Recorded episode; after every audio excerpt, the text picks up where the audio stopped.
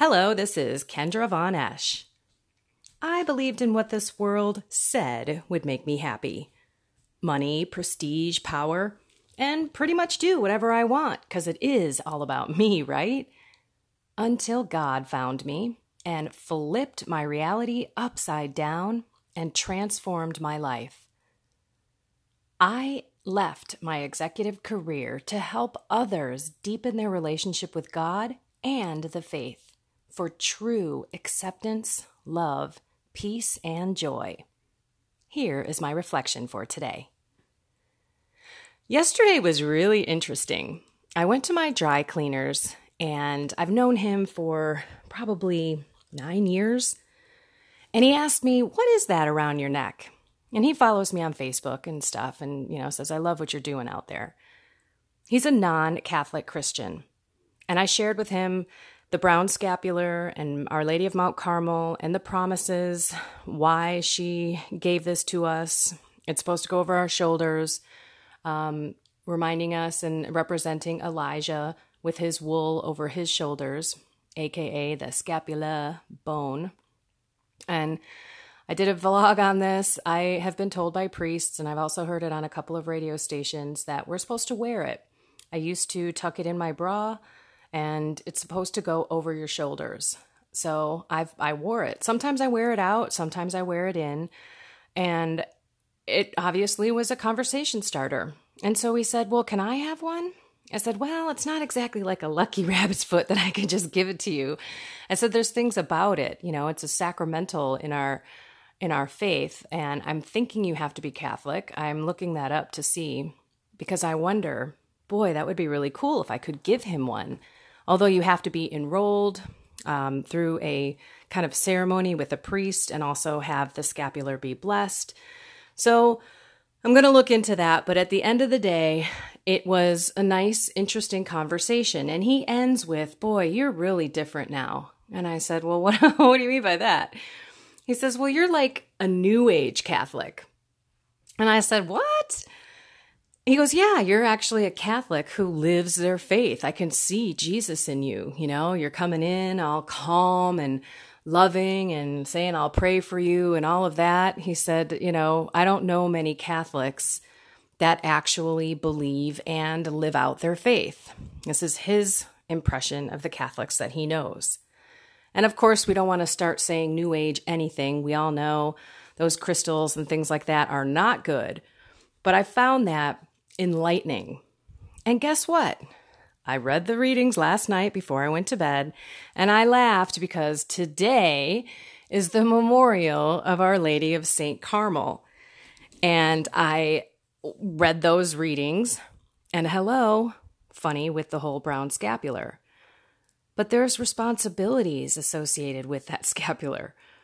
We have to pray the rosary every day, and we also must be in a state of grace. Which gets me to the gospel reading. Jesus isn't mincing words here, peeps.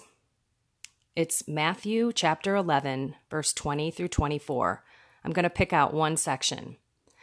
He calls out Capernaum. "And as for you, Capernaum, will you be exalted to heaven? You will go down to the netherworld. For if the mighty deeds done in your midst had been done in Sodom, it would have remained until this day. But I tell you, it will be more tolerable for the land of Sodom on the day of judgment than for you." And that one hit me right in the face. Jesus is basically saying, "Hey, Capernaum, you guys have seen me perform all these miracles. You know exactly what I'm telling you to do, and yet you're not doing it anyway. Your judgment is going to be way worse than Sodom, who didn't have the benefit of having me perform miracles in front of them. And yet God rained down burning fire and took them out. Just wait, because and you're walking away and choosing to do wrong." And this is not at all a specific thing against homosexual desires and actions. Yes, that was one big thing that Sodom had. People were also having orgies and sex with anybody and everybody. It was this big pleasure, sexual immorality place. So We are all called to be chaste. If you're single and you remain single, you might be called to be single.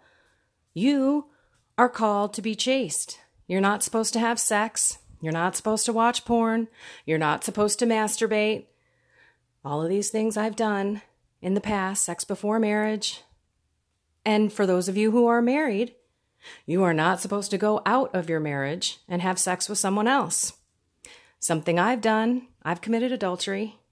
I'm being honest here because I don't want it to seem like I'm shaking my finger at anybody. These are temptations that are real and face people every day. I had no idea that pornography and masturbation were considered mortal sins. And then if you are a religious person or you're a priest, you're also called to a chaste life. You are not to act on those desires or feelings that may come into your mind. You're married to the church and Jesus. Homosexual tendencies, gay sex attraction is not a sin. If you have those attractions, it's whether you act on them. So it's all about what do we decide to do? Because clearly Jesus is saying, you know the rights from wrongs.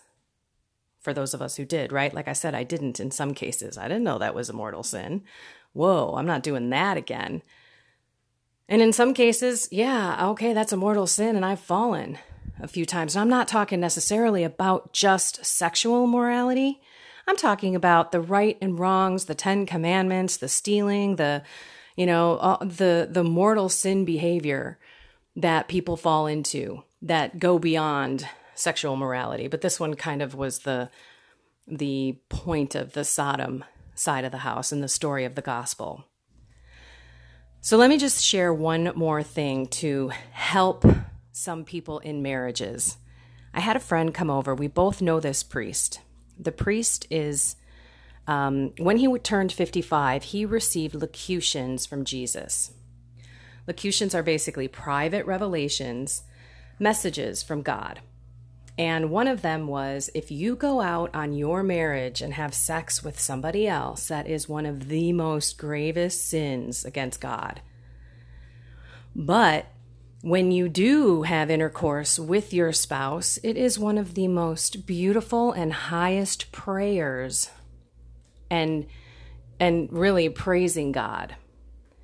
I found that really interesting. I shared that with my husband, and we look at our intercourse differently now. It's cute. Sometimes he looks at me, he's like, so you want to go pray? And when you tie God into this amazing connection, it makes that intercourse and that engagement so much more deep. And it's funny because I know that there's a lot of marriages that may not have real good intimacy.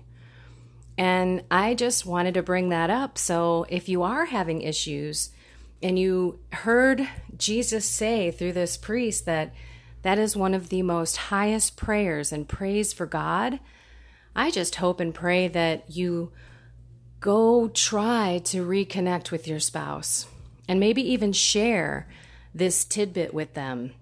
Look at that intercourse as something completely different on a higher level, the sacramental marriage and, bringing it to God in a prayer, I think might help some of you. I don't know.